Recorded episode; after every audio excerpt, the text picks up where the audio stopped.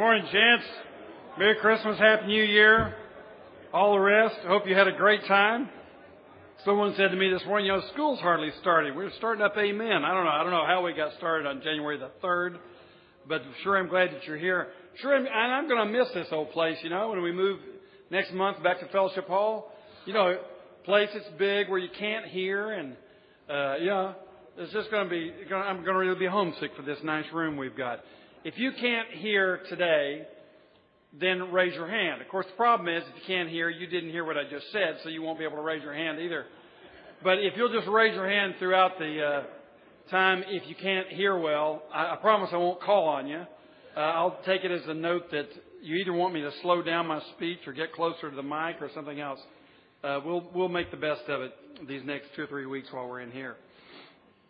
Gentlemen, we are in 1 Peter chapter 3 and I thought I had arranged to be out of town on this text.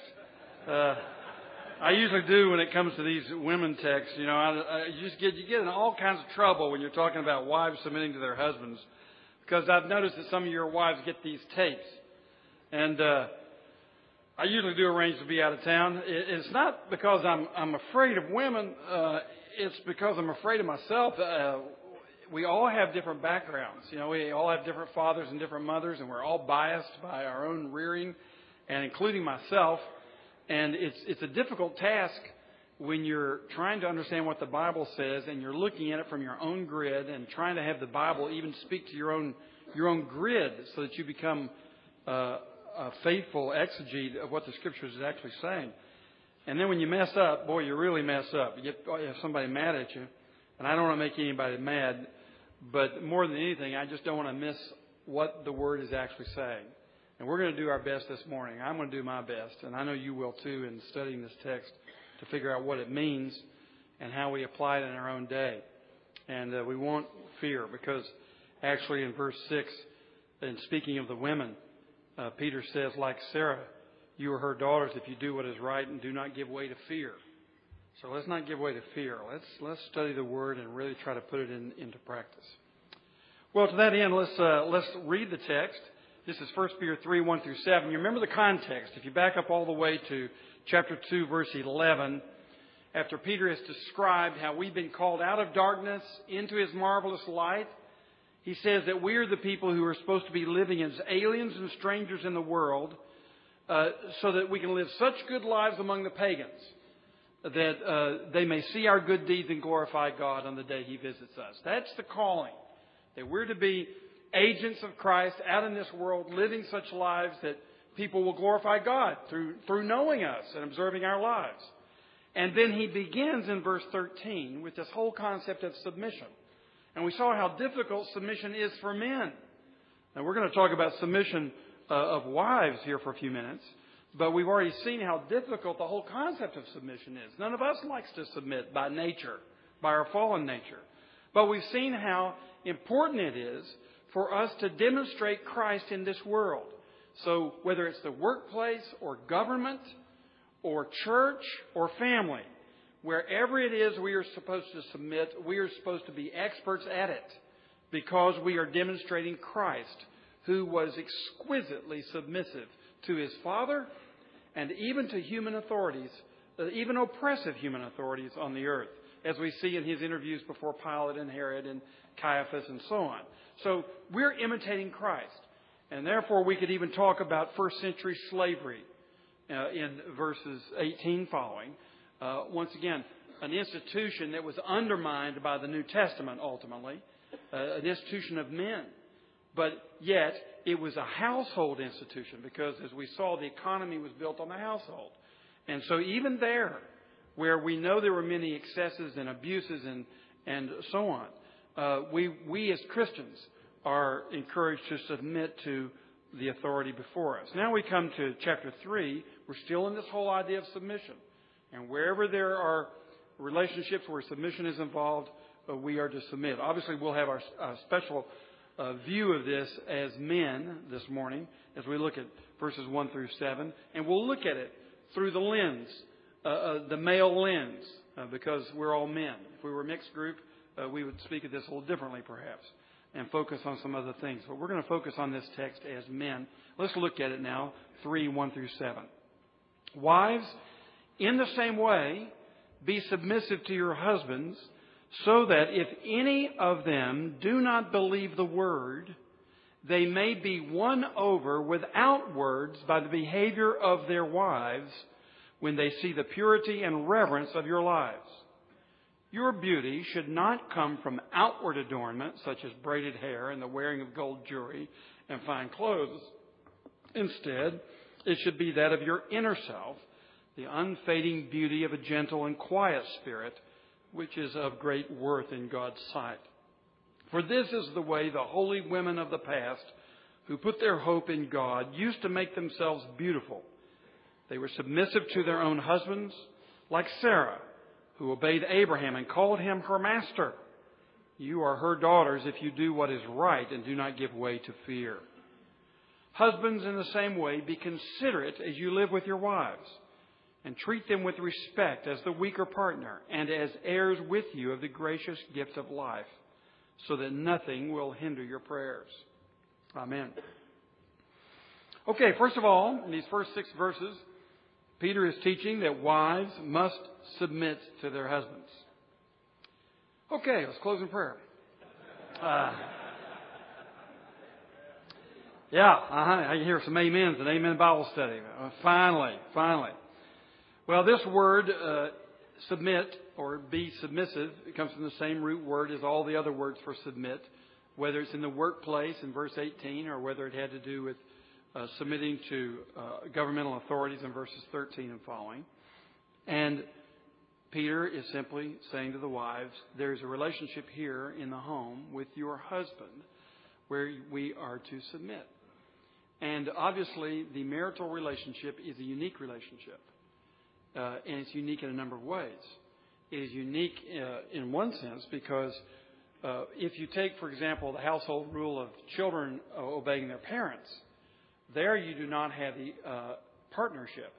Uh, children are not our partners. Uh, they are our descendants, and they are our subordinates in every way.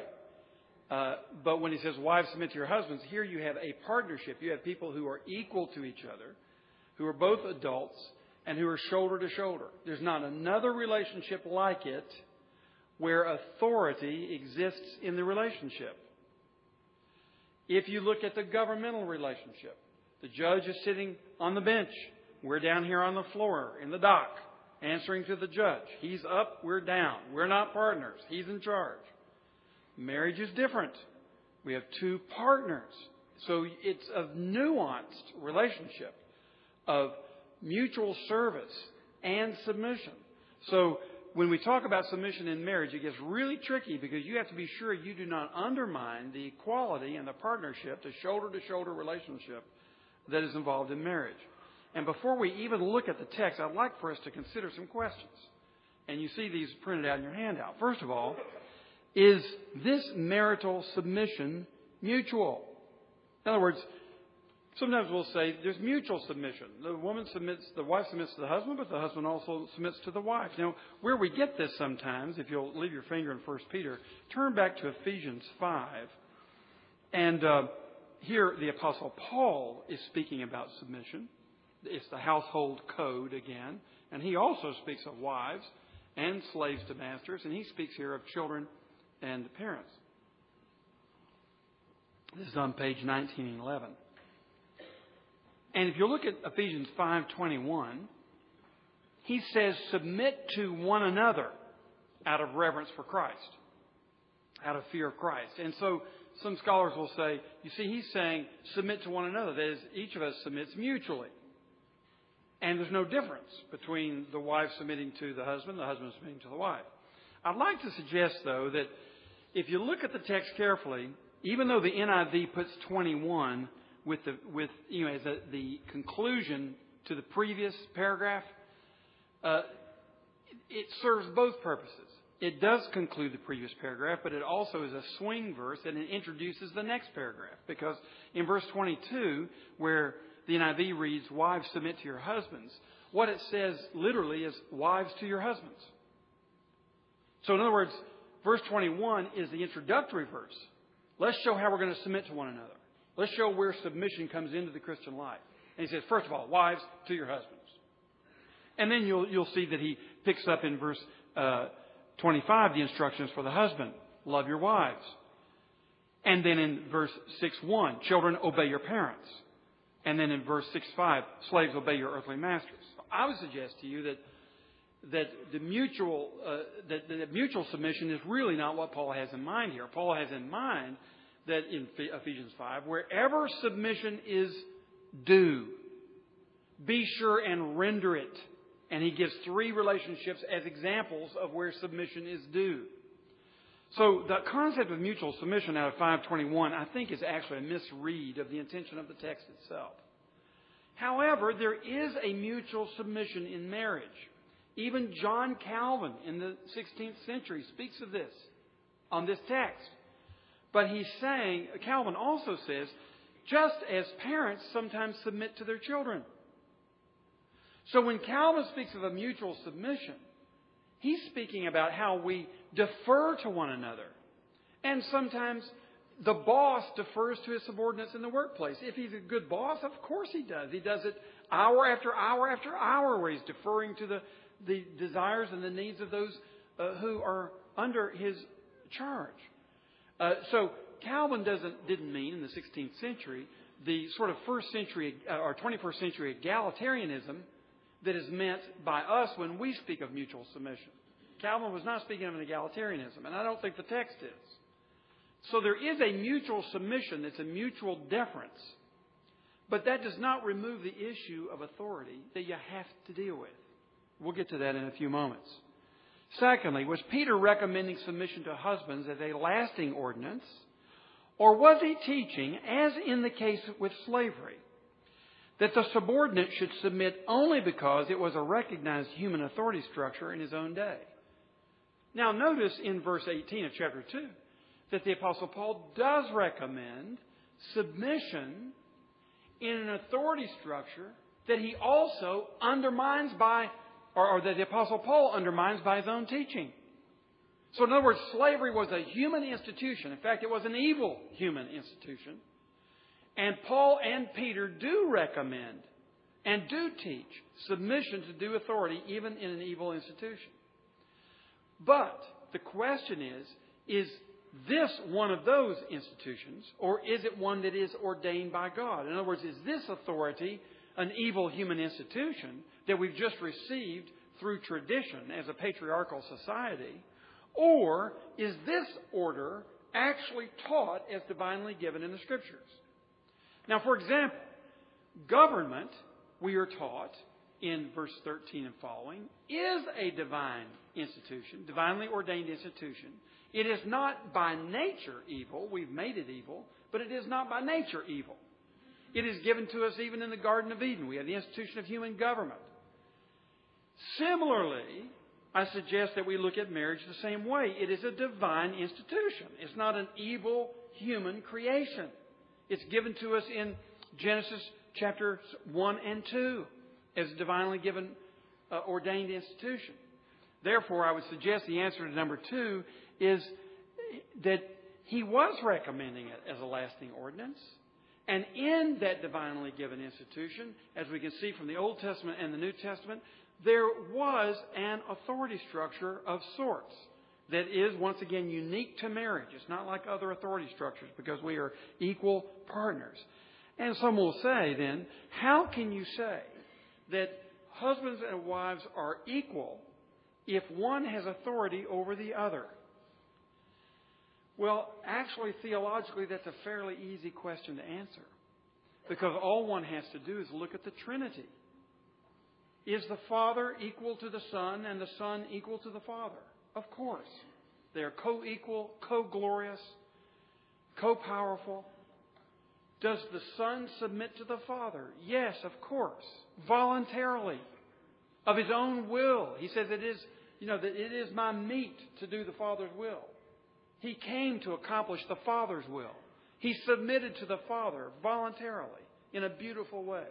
Did that in any way remove his equal status with the Father in the Trinity? Of course not. So we see in the Trinity itself that at least theoretically it's possible that you can have a relationship where submission is inherent and where both parties are equal in every way. And so I recommend that to you as a thought when it comes to marriage because that seems to be exactly what is being taught by the apostles. We'll look at some other texts in a moment. Thirdly, since Peter was concerned that the Christians not scandalize outsiders by overthrowing recognized, even patriarchal authority, wouldn't it be accurate to say that we would best avoid public scandal by not teaching wives to submit to their husbands? In other words, here's, here's the question. Isn't it true here? If you look at verse 1, Paul is speaking to wives who have disobedient or unbelieving husbands. Either Christians who are being inconsistent in their walk, or more likely, pagans who were not Christians at all. And he's teaching the Christian wives to submit to pagan husbands. And the reason is, as we'll, we shall see, that they may win them. Peter wants to be sure that the women's testimony is clear and distinct and winsome and draws people to Jesus Christ. And in many cases, you'll find in the New Testament that the apostles teach us not unnecessarily to scandalize our surrounding environment. Uh, there, there would be examples of, of this, and perhaps even the issue of slavery was one of them. If you overthrew the issue of household slavery in the first century, you would have thrown many women on the streets to prostitution. So it, there was an evolutionary dissolving of uh, the institution of slavery. The same would be true of polygamy. You notice that the way the Apostle Paul deals with polygamy is not to say to all the men, get rid of all your wives but one. No, he says it this way. You officers, elders and deacons, must be the husbands of but one wife. Words, you must be monogamous. If you're going to be married, only one. And by teaching that the officers are monogamous, through the generations, the church became monogamous. And that was the way not to throw women out on the street. So there are gradual sort of evolutionary tactics that are used in the scriptures at times. And the question is, is this teaching one of those? In other words, since it was a patriarchal society, and Peter did not want the Christians to appear as a bunch of, a bunch of fruitcakes and nutty revolutionaries who were overthrowing the, or, the institutional order of the home, which was the constituent element of society itself. Isn't it reasonable then to say that's the thrust of his teaching? He says it here be winsome. So don't, don't overthrow the recognized natural order that is around you. Therefore, wives be submissive to your husbands. That's the question. And so then if you apply that same teaching in our own day, isn't it true that the natural ethos in which we're living is increasingly an egalitarian one? And therefore, shouldn't we, as believers, not to scandalize the unbelievers around us, that we may be more winsome, shouldn't we be actually saying, Wives, you don't need to be submissive to your husbands any more than they need to be submissive to you. Or rather, wives, be submissive to your husbands in the same way that your husbands should be submissive to you. Isn't that what we should be saying? If we're consistent with Peter's strategy. Well, it's a, it's a great question. And certainly, uh, somebody ought to answer this. well, I want to start by saying that I, I think there are many things that we want to overthrow uh, at least in my childhood, I grew up in the 50s. And there's some things about the traditional sort of patriarchal home and society that I am not in any way eager to return to. There was an oppressive authoritarianism. There was a home that was often led simply by the male ego of the father and the husband. There were inequities in the marketplace. There were prejudices against women in society, and there were strong prejudices against women's leadership in the church. And I have no desire to go back to that at all. There were unreported abuse cases, uh, spousal abuse cases, child abuse cases, including uh, daughters, especially in some ways. Uh, we do not want to go back to that. And unfortunately, many people who who were at one time, on one hand, teaching that there was a legitimate submission of a wife to a husband. We're also saying, on the other hand, they want to hold on to the traditional family. Well, I don't want the traditional family if that's what it means at all. Uh, there are tremendous issues of gender justice that are even now not quite worked out. but that are on their way. And I thank God for it.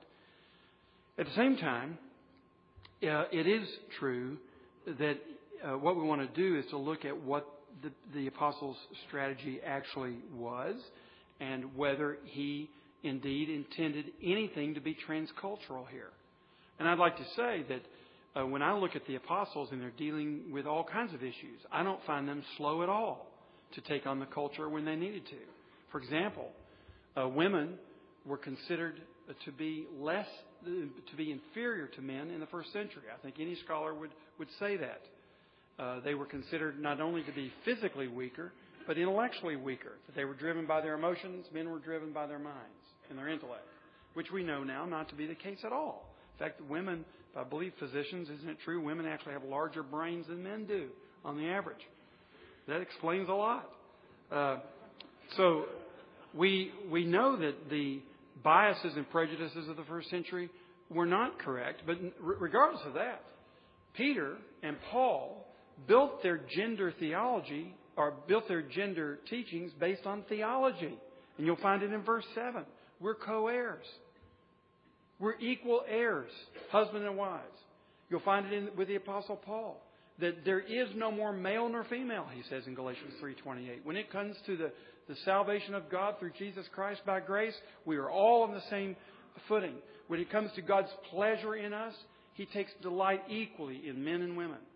And so there is no distinction uh, in any way uh, in terms of God's favor toward us or in terms of our importance or our abilities overall. So, in that sense, uh, the apostles were very clear to be countercultural. This was countercultural. It was a form of apostolic egalitarianism, if I could use that word. I don't mean that in the 21st century way. I mean it in the first century way. There was an equalitarianism an egalitarianism that was taught by the apostles and exercised by our Lord Jesus Christ. He had women in his troop, and rabbis didn't do that. Jesus was very radically pro female. The apostles were radically pro female, and they were not slow to say so, and they were not slow to practice it. Paul was, was uh, a co teacher with Priscilla, he was a co leader with Phoebe there were many very strong women in the New Testament. So when we look at the New Testament, we are actually looking at a radically, uh, once again, let me use this word carefully. Uh, I would say feminist, but it has too many 20, 20th century and 21st century, too much baggage with it. But they were very pro female. So you have to start there. The apostles were not afraid to be pro female, they were not afraid to overthrow anything that was evil. Paul overthrew slavery in, in his letter to Philemon. Clearly. He wasn't afraid of it, even though it was one of the most radical uh, charters ever written about slavery, uh, uh, anti-slavery. So you have to start with that mentality and realize that if Peter and Paul then root the marriage relationship in creation, if they root it in the person of Jesus Christ and his authority, then they are doing that intentionally. They're building a theological model. Now, in the case of 1 Peter, you have Peter clearly showing how the submission of the wife is related to demonstrating the submission of Jesus Christ. That's his theological model. It has to do with the submission and the sufferings of Christ. And the main thing Peter wants to have happen is for Christ to be displayed to a watching world. So that's his chief motive. It's not just getting along with society, or as some scholars suggest Peter wants that Asian church to survive by not being persecuted, therefore, don't overthrow the patriarchal structures of your own day. That's not Peter's driving concern. He's aware of it. The driving concern is to imitate Jesus Christ. Now, if you look at Ephesians, the driving concern is that the marriage imitate the relationship between Christ and the church. And he says, Husbands, love your wives, tenderly care for them, present them without spot or wrinkle or any such thing, because this is the way Christ is dealing with you. And you're the bride. So imitate Christ by nurturing and caring for and forgiving your wife, just as he's forgiven you. Wives, you're playing this, this is your script. Your script is the church. Play the role. And this is the purpose of marriage, is to demonstrate the union in covenant between Christ and the church. He's made covenant with us. That's the reason the Lord says, I've given you covenant in marriage so that you can play out your script. So that you can display the glories of the mystery of Christ and the church. When you turn to 1 Corinthians 11, you find once again some male-female teaching. And he says, you know, that we're interdependent. We're not separate from one another. Man comes from woman, woman also comes from man. But at the same time, he says that, that Christ is head over every man and man is head over the woman. And he's showing a theological model that comes from creation. Likewise, in 1 Timothy chapter 2, when he speaks about the order in the church and how he says, I forbid that a woman should teach a man or have authority over a man. He makes an argument from creation, among other things. So what you find in the Apostle Paul and the Apostle Peter is they're, they're rooting their ultimate arguments in trans-temporal, trans-cultural realities. These are theological arguments, not just pragmatic arguments in how to get along in today's culture. I hope this is making some sense.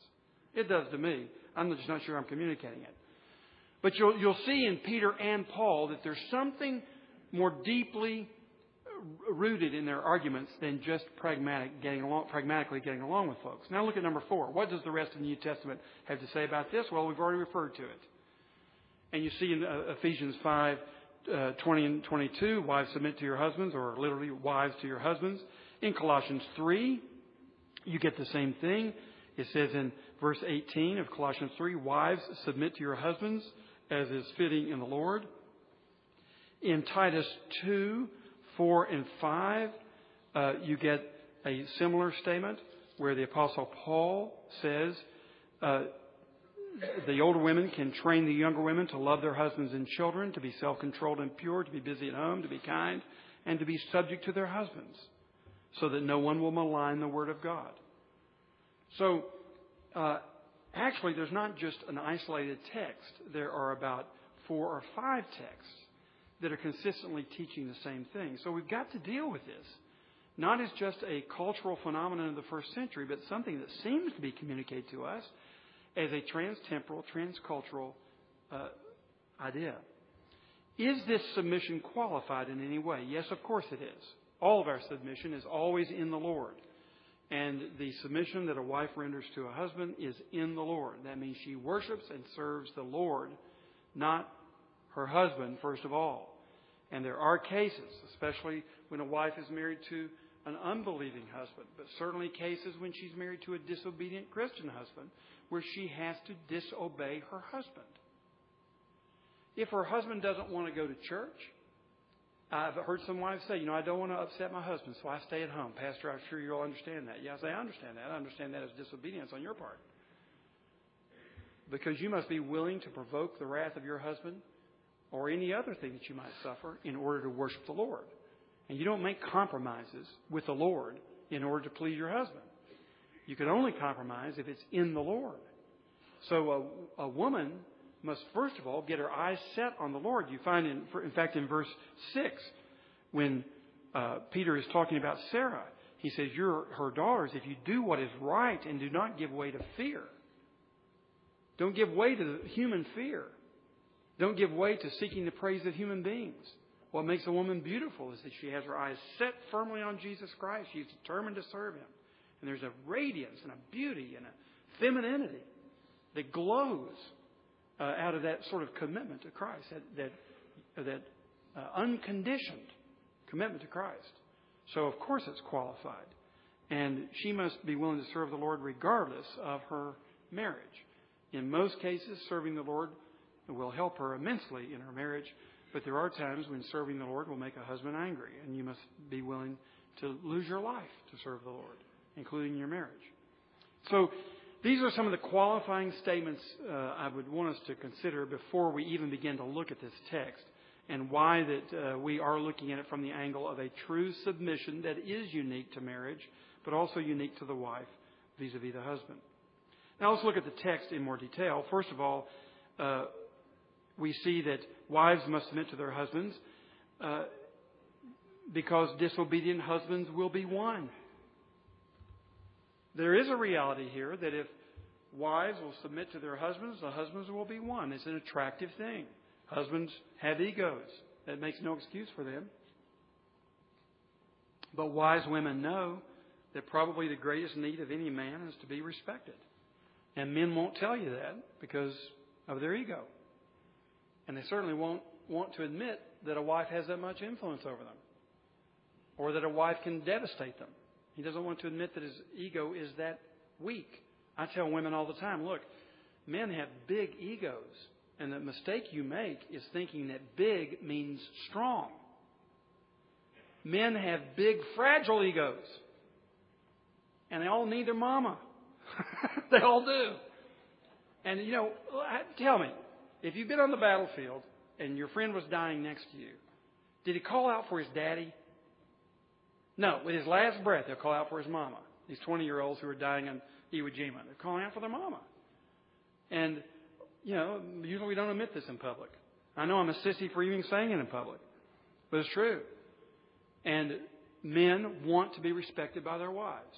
Now, the reason I'm saying this to you is to get it out on the table because that has a lot to do with the way that you misuse this text. Because your ego is big and very demanding. You're high maintenance when it comes to ego issues. And therefore, you and I distort this text and use it to oppress wives instead of to serve them. We'll get to that in a moment. But uh, it is a way to win the husbands, and you win them without a word. Won over without words. Do I hear an amen? Hallelujah? All right. Men are impressed by behavior, not words. I hear husbands say all the time, could you just cut the word count down a little bit?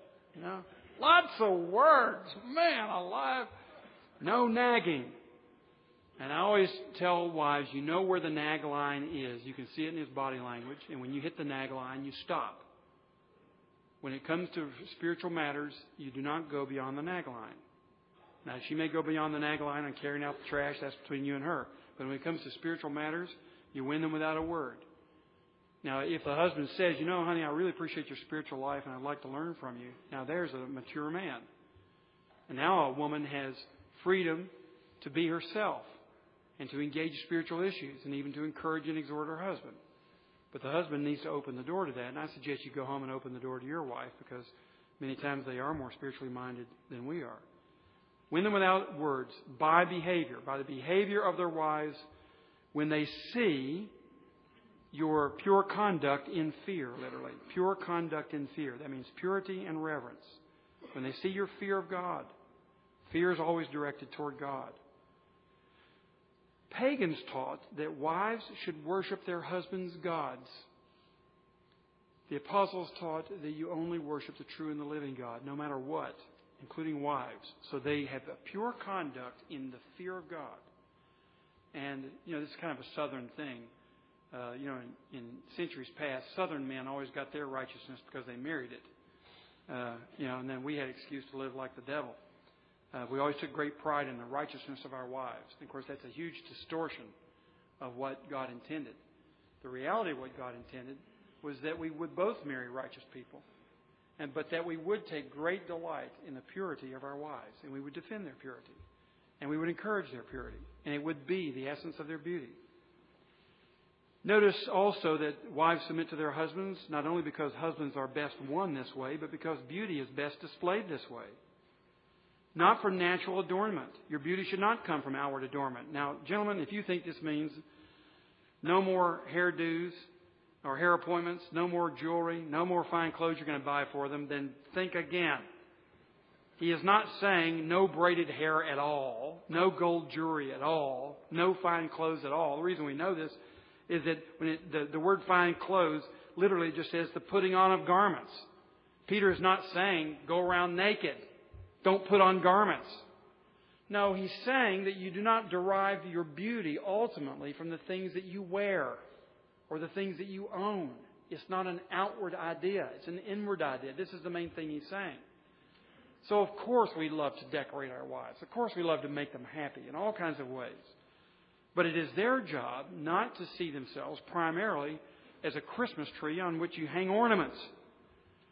but rather as someone who is developing from the inside out. Instead, he says, it should be that of your inner self. Your inner self. This is where beauty comes from.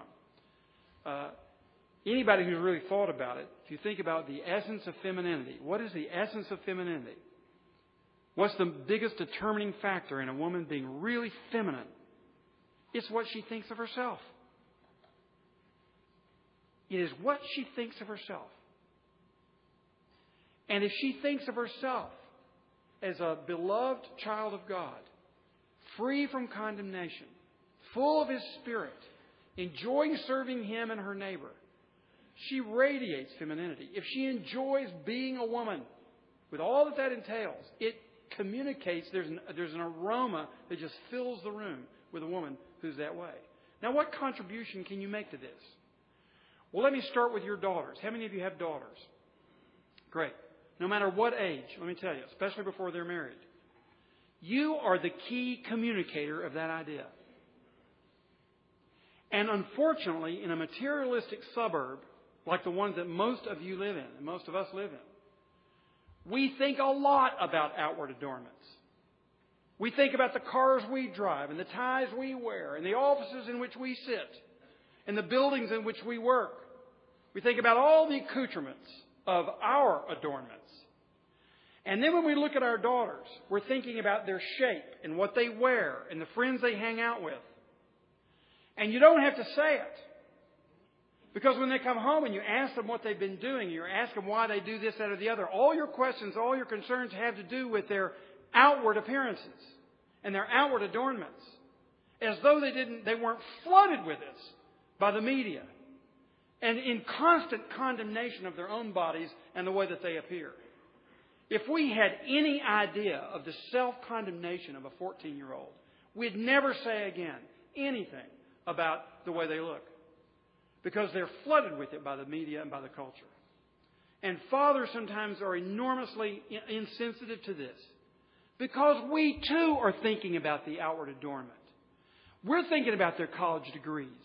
We're thinking about the man they marry. We're thinking about how they look. All these things. And we communicate it non-verbally and verbally as well. If you want your daughter to be a beautiful young woman, then you will focus in on her inner beauty.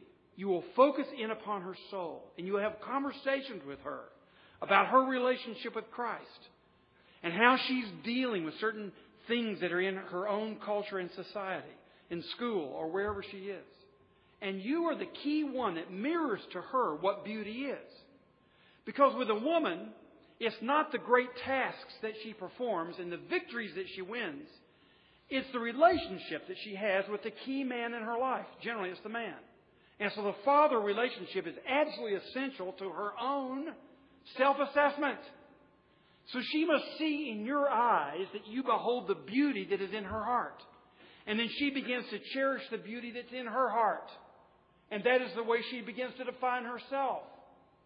Now, I'm not cutting any slack for her. She has her own duty to learn what real beauty is. And she must be taught that. She must learn it herself. I'm only speaking about your influence on it. When you look at a text like this, you see what real feminine beauty is. And when you spend all your time on pornography, and gawking at women with large breasts, and your daughter is sitting there observing all this, what do you think she thinks about what real beauty is? She's learning it from you about what feminine beauty is. So it is our task as men on the earth to define in the presence of God and on His behalf to define feminine beauty according to what He defines in the Scriptures. So this is going to take a radical change for most of us in our minds. But with your daughters, you are the ones who encourage them and exhort them and remind them of the real beauty that they have. And you tell them what is beautiful and why they're beautiful. You define it for them. Now, that doesn't mean you don't say, honey, that's a beautiful dress. You look great in that. I'm not, I'm not saying that at all. In fact, those comments need to be made because they, they do have outward beauty. As we've seen, he's not saying no braided hair at all, no gold jewelry at all, no clothes at all. And I delight to take, take my daughters to the store and buy clothes for them. That's a wonderful thing to do. I'm talking about where your real ultimate concerns are with your daughter. It comes through, and it does with your wife as well. Her beauty is her inner soul. And if you want to communicate as the key man in her life where the beauty is, you will begin taking delight in those things about her and feed those things back to her so that she can see, just as in a mirror, the beauty that she really has before God. This is how it affects, I think, the men who are in this room. You're not from natural adornment, but from the inner self, the unfading, that is, the incorruptible beauty. He uses that word incorruptible in chapter 1, verse 4 and verse 23. Same word. That incorruptible beauty. Gold, although it seems to be forever, and diamonds seem to be forever, they're not. Even they are corruptible. One day everything will, will fade away. The beauty that is in the inner soul will not fade away. It will only grow. It's incorruptible beauty. And it is the beauty of a gentle and quiet spirit. That word gentle is the same word, it's the word meek. Blessed are the meek, for they shall inherit the earth. Same word. Or when Jesus says, Come to me, all you who are weary and burdened, and I'll give you rest. Take my yoke upon you and learn of me, for I am gentle, I am meek, and humble in heart. And you will find rest for your souls. The Lord is meek. So what is beautiful is what is of the Lord in her. And she will pick up on this when you pick up on it. Most of the time, the women are striving after the things by which they adorn themselves because that's what you gawk at. That's what gets your attention. And in some ways, the males are defining female beauty. And I don't find the church doing much better at it than the world. This needs to change. And then it's costly. That is, it is of great worth in God's sight. And a woman must learn, and we must help them learn, that what is really costly and valuable is what is most valuable to the Lord Himself. And then the Apostle Peter says, not only will men, your husbands, be won, and not only will uh, you display true beauty, but you will follow and emulate the examples of godly women of the past. And basically, he's saying to them, fall in line. Get behind the godly women of the past, like Sarah. And what did they do? First of all, they hoped in God. They were confident in God's reward. I had a woman come to me one time and complaining about her husband. And frankly, she had a lot to complain about. And she wanted to divorce her husband. Frankly, I didn't blame her. I, I had no idea how she survived being married to the man she was married to. Now, he, he was a believer. And he was a regular worshiper. So, I mean, he was a genuine Christian. Just very difficult to live with. Very insecure. Just, it, it, I could go on and on. I mean, I, I deeply sympathized with the woman. So she was telling me her concerns, and I said to her, I'll, I'll call her Barbara. I said, Barbara, you know, uh, I'm, I'm sorry, you know, that you're struggling so much in your marriage. I didn't tell her how much I sympathized with, with her on these other grounds. That wouldn't have helped. But I said, I, I'm really sorry that you're, you're struggling in your marriage. I said, you know, one way to look at this is that um, this marriage is, is temporary. She said, really? And I said, yeah, I said, it, it really doesn't last very long. Really? I said, yeah, it, it only lasts as long as you live. She said, oh. And that's true. Marriage lasts only as long as you live, and that's not a very long time. And it is the secularist who believes, it is the unbelieving secularist who believes he must grab for all the gusto he can because you only go around once. And you got to get it in this life. If you become a disciple of Jesus Christ, your time span grows not exponentially, it grows infinitely. Which means this time span has a very limited purpose, which is to glorify God, and we get through it pretty quickly. And the older ones of you here know how quickly it goes. And we are simply to live it out. They hoped in God. And there's a big difference between having a happy marriage and being a faithful wife. And there's a big difference between having a great marriage and being a faithful husband. And I suggest to you and to me, let's get our eyes on what we can control. And you cannot make a happy marriage. You can make a faithful and loving husband. So let's get on with business. And let's do what we're supposed to do. So define your perspective. They put their hope in God. They didn't have to have happy marriages. All they had to have was the pleasure of Jesus Christ. They submitted to imperfect husbands. Notice that he says, Wives, submit to your husbands so that though they're unbelieving and disobedient, they may be won without a word. And gentlemen, when it comes to our business, to be considerate with our wives, it is not conditioned on having a tender, loving, beautiful wife. It is unconditional, just as it is with them. They acted rightly and fearlessly. You are her daughters if you do what is right. Do not give way to fear. Don't let anything throw you off track. Now, so what? First of all, it is not our duty to make our wives submit. Please get this. This is not your job. It's my job. I'm the official harasser. I'm the teacher. I'm the preacher. If some woman gets a hold of this tape, great. She can get, send me all the emails she wants to and she and I will go back and forth on it. It's not your job to make her submit. This is her mail, not yours. Why are you reading her mail? You're only reading because of the Word of God. Well, you know what the Lord's telling her. But He says, wives! He doesn't say, husbands, let me tell you about your wives. He says, no, wives, let me tell you about you. He's talking to wives. We're listening in on a conversation that's going to somebody else. And it has to do with her righteousness. It has to do with her relationship with the Lord. It doesn't have to do with your relationship with the Lord. And your devotion to her, your submission to her preferences and her desires is unconditioned on whether she submits to you or not. And you cannot say, God really love you and be considerate of you if you'd only show me a little respect. That is BS. And I have a stronger word for it, but I won't use it here because it's on tape and women listen to it. But that's what it is. It's complete manure. It's a cop out. Our love and tenderness with our wives has nothing to do with whether they submit to us or not. If it does, then you're not really loving her in the Lord. You're loving her because you're getting something out of it, and that's not love, that's mutual manipulation. Love is gracious. It's unconditioned upon how we, women treat us. Verses 1 through 6 are addressed to the wives. So what do you do if, how do you respond to an unsubmissive wife? What if you go home and she says, hey, what'd you study in Bible study? And you tell her. And she says, well, I don't agree with that. What do you say? You say, sweetie, that's, that's fine.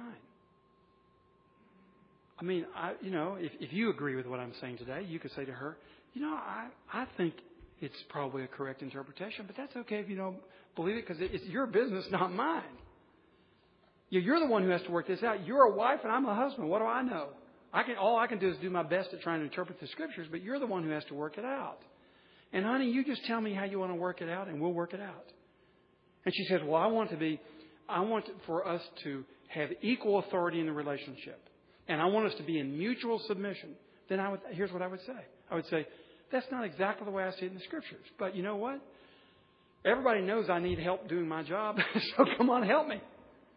And if you'll help me be the, the head of the home, we'll have a two headed home, then come on.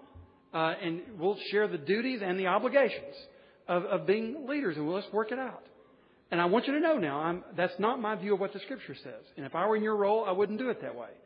My role is to love you and to serve you and to lay down my life for you. So I figure if I'm supposed to die for you, I can certainly share leadership with you if that's what you want to do. Now that may sound radical and it may sound it may sound like a compromise to you. I don't think so because I think that he's speaking to wives there. He's telling them what to do. He's not telling me what to make them do. Now I'm the preacher. I'm in a different role. I'm talking about if I'm talking with my wife. If I'm talking to a congregation of women, that's not what I'm going to say. I'm going to fuss at them. That's my job. I'm a professional fusser. But if I'm in if I'm in marriage, I think my job is simply to love my wife and lay down my life for her, and I'll work out whatever she wants to work out. I really think this is where traditional Christian men are missing it. They're trying to enforce something on their wives that's not even their business. This is your wife's. This is the way she's going to display her beauty. It's her tactic to display Christ to a watching world. And she must do it voluntarily or it's not, it's not real. It's not love on her part if she doesn't do that. So, gentlemen, I suggest to you, you let her read your mail, or let, let her read her mail and you read your mail. Secondly, we must make our wives a submission, a joy to them. Focus on our own repentance. Distinguish between principle and preference. So many of the arguments that we get involved with have nothing to do with principle. We try to make them principial. That's called rationalizing. We try to make it appear as though it's principle when it's really preference. And it seems to me that the role of a husband is to give way on preference every time, 100 out of 100. Let me tell you, the important decisions in my life how many children we have, when we have them, where we live, what job I take every one of those. I'm happy for my wife to be the primary decider. As a matter of fact, she was. You know, the only decision I think I ever got to make was which side of the Persian Gulf War we were going to be on. Uh, and that was easy. You know, there's a principle. You know, submit to governing authorities. Or one time when we were brand new Christians, I came home and, and decided that we should begin tithing. And 24 hours later, she was enthusiastic about it. But we were going to do it anyway. It was a matter of principle. But it really, everything else that we argue about has to do with preference. And I'm just getting my own pride and my own selfishness in the way. Thirdly, our daughters need to learn true beauty. We've discussed that. It is primarily inward and it is God centered. Now, four minutes. Second point, one verse. Husbands must love their wives. Why? Or how? First of all, we live with them considerately. Literally, what's said here is live together with them according to knowledge. Live according to knowledge. Knowledge of what? Knowledge of the Word. And knowledge of wives, but especially knowledge of the Word. What does the Word teach us? In the beginning, God created man in His own image. What is man? Male and female, He created them. Listen to me. God's image that is on mankind requires both male and female. And sometimes all that men can say about women is something that makes us all laugh. We learn all the jokes about women. That's fine. The differences are funny at times. They have some of the same jokes about us. However, we must go beyond joking and become very serious about this because God has put His imprint on male and female. So therefore, if you only hold in contempt one of the genders, you're holding in contempt something about God. God has attributes that are best displayed in the female world. Sometimes the Holy Spirit is called she in the scriptures. Because there's something tender and nurturing. I mean, Isaiah even says, as a mother comforts her children, so the Lord our God will comfort you. So if we don't understand women and refuse to understand them, we're refusing to understand something about the imago Dei, the image of God, and implanted on man. So be very careful when you're dealing with women. Deal with them considerately. Deal with them in knowledge. There's a book I saw one time entitled What Men Know About Women. You open it up, it's all blank pages. B, treat them with respect. He says as the weaker partner, and he means here obviously only physically weaker. As co-heirs Treat them as equals. We are to be their defenders, their advocates, their friends, their champions, their encouragers, their servants. If we lay down our lives for them, gentlemen, then we must serve them in every way. And I just find it so often the case that women resent authority because of the way it's exercised, not because of the principle of authority itself. Thirdly, protect your prayer life so that nothing will hinder your prayers.